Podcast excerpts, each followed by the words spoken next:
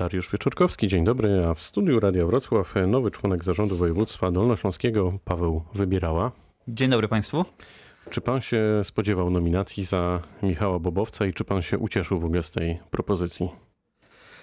E, oczywiście, kiedy propozycja padła, to, to, to, to, różne myśli do głowy mm, przychodzą, bo, bo z jednej strony to, to zawsze jest jakieś wyróżnienie, tak? To propozycja wejścia do zarządu województwa jest, jest dużym wyróżnieniem i, i, i, można się z tego cieszyć. Z drugiej strony, no, jakaś odpowiedzialność e, też e, e, przychodzi i trzeba o tym pamiętać, więc generalnie tak, wyraziłem zgodę, więc, więc to jest coś, co, co, co chcę robić. Natomiast to nie był jakiś też strasznie rozłożony w długim okresie proces planowania, przygotowania propozycja była mm, nowa, tak? Więc bez dłuższego planowania. Rozumiem. A jak pan ocenia dorobek e, pana e, Michała Bobowca? Pan też by podjął decyzję o jego odwołaniu? Jak pan teraz na to patrzy z perspektywy dwóch tygodni już e, pracy w urzędzie? Nie chciałbym oceniać tego, co robił mój poprzednik, bo, bo to mało elegancko, tak, tak uważam. To od oceny mm, byli no przede wszystkim mieszkańcy regionu, ale także radni, E, koledzy z klubu, no i oczywiście pan marszałek Przybylski, tak? Oni, podjęli, oni mm, jakąś, jakieś oceny dokonali, podjęli decyzję. E, ja mogę mieć e, swoje zdanie i mm, zawsze mm, miałem dobre relacje z panem Michałem Bobowcem i, i dobrze oceniam jego pracę, tak? Do, dorobek pana Michała Bobowca jest niemały dla Dolnego Śląska. Natomiast nie chciałbym bezpośrednio oceniać jego pracy. Tak jak mówię, to są inni od tego. Jakie zadania postawił przed panem e, pan marszałek Cezary Przybylski? To są rzeczy, którymi oczywiście wcześniej zajmował się e, pan Michał Bobowiec, czyli zadania z zakresu. Poza mm, kulturą. W jakimś zakresie, tak? Bo, bo jeżeli mówimy, o, zaczęliśmy od kultury, to e, nadzór nad instytucjami kultury obejmuje pan marszałek Przybylski co zresztą w dużym stopniu robił już wcześniej. Natomiast część dotycząca ochrony zabytków, dziedzictwa mm, kulturowego y, zostaje w moim zakresie obowiązków. Do tego oczywiście turystyka, sport, y, rynek pracy i instytucje, które nadzoruje, czyli Dolnośląska Instytucja Pośrednicząca, Dolnośląski Wojewódzki Urząd Pracy oraz y, Instytut Rozwoju Terytorialnego. A czy pan zna plany zawodowe pana Michała Bobowca, kończąc już wątek byłego członka zarządu? Czy pan nie. będzie ewentualnie go angażować w jakiś projekt? Niestety nie mieliśmy jeszcze okazji, żeby rozmawiać od czasu zmiany w zarządzie, więc nie wiem, co planuje na ten Czy moment. widzi pan taki obszar wśród tych, za które jest pan odpowiedzialny, e, który wymaga od pana natychmiastowego działania? Na pewno natychmiastowe działania są potrzebne i były już podejmowane wcześniej y, w związku z pandemią, z COVID-em. Tak? To, co było mm, przygotowywane i wdrożone w zakresie pomocy dla mm, mikro i małych przedsiębiorstw z branży turystycznej, sportowej, rekreacyjnej. Y, więc ten mm, pakiet pomocowy 60-milionowy jest realizowany, jest przygotowywany nabór i to jest rzecz najpilniejsza i stałe monitorowanie tego, co się dzieje, tak? Bo dziś, e, no tak trochę pandemia mm, schodzi powoli na drugi plan mimo wszystko, bo, bo mamy mniejszą liczbę zachorowań. Wygląda na to, że będzie ich mniej przynajmniej przez pewien czas, ale z drugiej strony trzeba pamiętać o tym, że e, bardzo wielu ekspertów mówi o tym, że jesień to może być moment, w którym do, do nas pandemia powróci z, z nową siłą.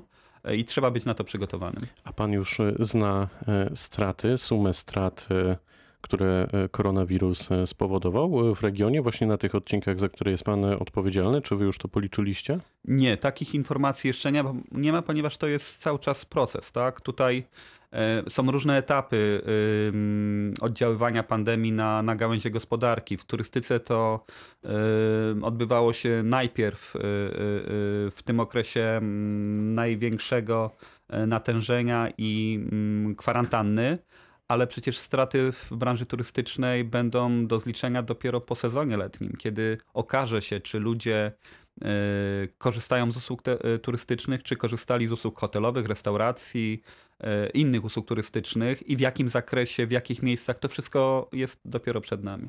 Na Dolnym Śląsku mamy sporo zabytków, najwięcej w Polsce. Część z nich pokazujemy w telewizji internetowej Radia Wrocław. Ma pan pomysł, jak uratować te, które są już praktycznie ruiną, a jest ich naprawdę sporo, jak zdobyć dla nich finansowanie?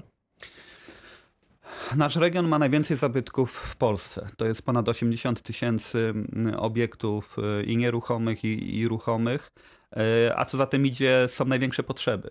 Bo w ogromnej mierze te zabytki straciły swoich wcześniejszych właścicieli, ale też wcześniejszą funkcję. Y, dlatego wiele z nich jest dzisiaj w stanie mm, bądź Agonalnym. już tak, tak, zapaści. No, trzeba też sobie niestety powiedzieć, że prawdopodobnie nie uda się uratować wszystkich. E, A Moim... województwo ma e, taki audyt e, tych wszystkich budowli, tak to nazwę roboczo? Tutaj konserwator zabytków jest tą instytucją wiodącą, także organem wiodącym. Natomiast mm, uważam, że trzeba się skoncentrować na tych obiektach, które e, mogą być, czy powinny być, niektóre z nich już są wizytówką Dolnego Śląska. Na przykład? E, na przykład mówimy o takich miejscach, które są dziś szeroko znane, no, twierdza Srebrnogórska, ta, która jest wizytówką Dolnego Śląska, ale i na przykład miejscowości, które swoim, swoim układem, ilością e, obiektów zabytkowych tam, cennych obiektów zabytkowych tam położonych są bardzo ważne i tutaj na przykład Henryków, tak? E, mówimy o dużych obiektach klasztornych czy zamkowych, no oczywiście Zamek Książ, oczywiście e, Lubiąż. E, Ma pan pomysł na to właśnie, jak uratować opactwo w Lubiążu? Bo o tym się mówi już od wielu lat. Tak, to jest ogromne przedsięwzięcie i mm, dziś tak naprawdę mamy organizację pozarządową, która ma na sobie ten ciężar. Ale rząd też obiecał pomoc. Tak, i też są rozmowy prowadzone z samorządem lokalnym. E, więc być może tą drogą, która e, pozwoliłaby mm, znaleźć nową funkcję dla obiektu i, i na przestrzeni kolejnych lat e, podźwignąć go, rewitalizować, byłoby przejęcie przez gminę. Tutaj oczywiście nie, nie, nie, chcę niczego mówić w imieniu lokalnego samorządu, ale takie rozmowy były. Może to jest ta droga, która by pozwoliła ten wspaniały obiekt uratować. A co z innymi mniejszymi pałacami i zamkami? jakby co tam się może e, zadzieć? Jaką mogłyby pełnić e, funkcję tego typu obiekty? Ja podam przykład e, takiego obiektu, który wprost nie jest nawet zabytkiem, tak, ale jest w strefie ochrony konserwatorskiej. I dziś jest tam szkolne schronisko młodzieżowe. To jest, to jest obiekt jeden z poszpitalnych w Krośnicach, w gminie Krośnice. E, w powiecie milickim, który został zaadaptowany na szkolne schronisko młodzieżowe i od lat korzysta z niego co roku kilkanaście bądź kilkadziesiąt tysięcy ludzi. E, obiekt jest odrestaurowany. Oczywiście wewnątrz różni się od tego, czym był 50, 60 czy 80 lat temu, ale on żyje. Jest, żyje, e, ma się dobrze i myślę, że y, co najmniej kilkadziesiąt obiektów zabytkowych na Dolnym Śląsku mogłoby pełnić podobną funkcję. Mogłoby być y, takimi miejscami, które będą skupiały ruch turystyczny, do, które, do których to miejsc turyści będą przyjeżdżali. Y, I one będą wtedy miały swój cel, miały swoich gospodarzy. Ich przyszłość będzie no, w dobrych, w jasnych barwach. E, a jednocześnie powstanie takiej sieci obiektów e, noclegowych, które miałyby swoje zaplecze dla ruchu rowerowego, tak? jakieś bazy rowerowe, parkingi rowerowe, e, wypożyczalnie, to też jest szansa na powstanie na Dolnym Śląsku takiej dużej sieci ścieżek rowerowych, welostrad. To już się dzieje. Tak, i to może być nasz kolejny wyróżnik, tak? Koleje dolnośląskie są czymś, czym możemy się chyba szczycić, tak myślę, bo, bo, bo są to rozwiązania, które już dzisiaj w innych regionach stawia się za wzór. E, a więc połączenie transportu kolejowego i sieci ścieżek rowerowych to może być coś, co będzie e, wyróżnikiem dla Dolnego Śląska i nie tylko w Polsce, ale i w Europie. Nasi południowi sąsiedzi e, Czesi doskonale sobie poradzili z ratowaniem zabytków. Większość ich zamków wygląda jak z pocztówki. Naprawdę warto je odwiedzić. Dlaczego nie udało się tego samego zrobić w Polsce? Jak pan sądzi? Bo pan w samorządzie pracuje wiele lat, obserwuje to. Mijają lata i mam wrażenie, że jest tylko jednak, jak popatrzymy patrzymy na całość tutaj w regionie, jednak jest chyba gorzej niż e, było jeszcze lata temu. No tu jest wiele elementów, bo na pewno to, co się działo z tymi obiektami w czasach PRL-u, tak? One, e, bez względu na to, czy miały właściciela realnego, czy tylko na papierze, e, najczęściej mm, były słabo e, e, utrzymywane, tak? Czy to były jakieś gospodarstwa rolne, czy to były szkoły. E, Nie bardzo dbano tą tkankę historyczną, zabytkową. No a później nastąpiła u nas zapaść, tak? bo, bo zrobiła się dziura. Bardzo wiele tych obiektów to były właśnie państwowe gospodarstwa rolne. Kiedy one zostały likwidowane, e, to te obiekty, dwory, e, pałace, zespoły parkowo-pałacowe popadły w ruinę, bo już nie miały żadnego właściciela. Do dzisiaj mamy wiele obiektów, które są w zasobie rolnym e, e, i one no, tak naprawdę też nie mają kogoś, kto by się nimi zaopiekował. Czekają wystawione często na sprzedaż, ale nie ma w nich życia, nie ma funkcji, więc tak naprawdę nie mają właściciela. I, i to jest ogromny problem, tak.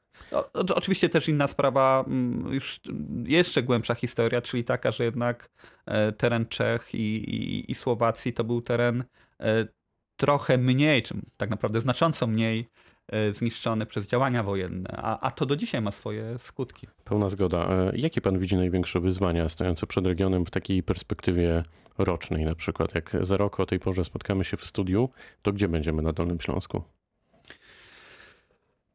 Myślę, że Dolny plan? Śląsk... e, Słucham? Zrobił pan taki plan? E, Tak, oczywiście w zakresie dotyczącym przede wszystkim tego, czym ja się zajmuję. E, Chciałbym, żebyśmy e, za rok mieli mm, już wdrażany e, plan, e, plan ochrony e, zabytków, czy program ochrony zabytków z uwzględnieniem tego, o czym mówiłem no między innymi na sesji, podczas której powoływano mnie do zarządu. Czyli plan ochrony zabytków uwzględniający te obiekty, które no, muszą być naszymi obiektami flagowymi, ale też stwarzający możliwość samorządom gminnym, bo przeważnie są to gminy, dające im pomoc e, w znalezieniu funkcji, w przygotowywaniu dokumentacji, które pozwolą szukać inwestorów, ale inwestorów, którzy nie będą się bali zainwestować. Bo dziś ogromną blokadą jest to, że potencjalny inwestor nie wie, co będzie mógł w takim obiekcie zrobić. No bo dopiero na etapie przygotowywania dokumentacji będą uzgodnienia z konserwatorem zabytków.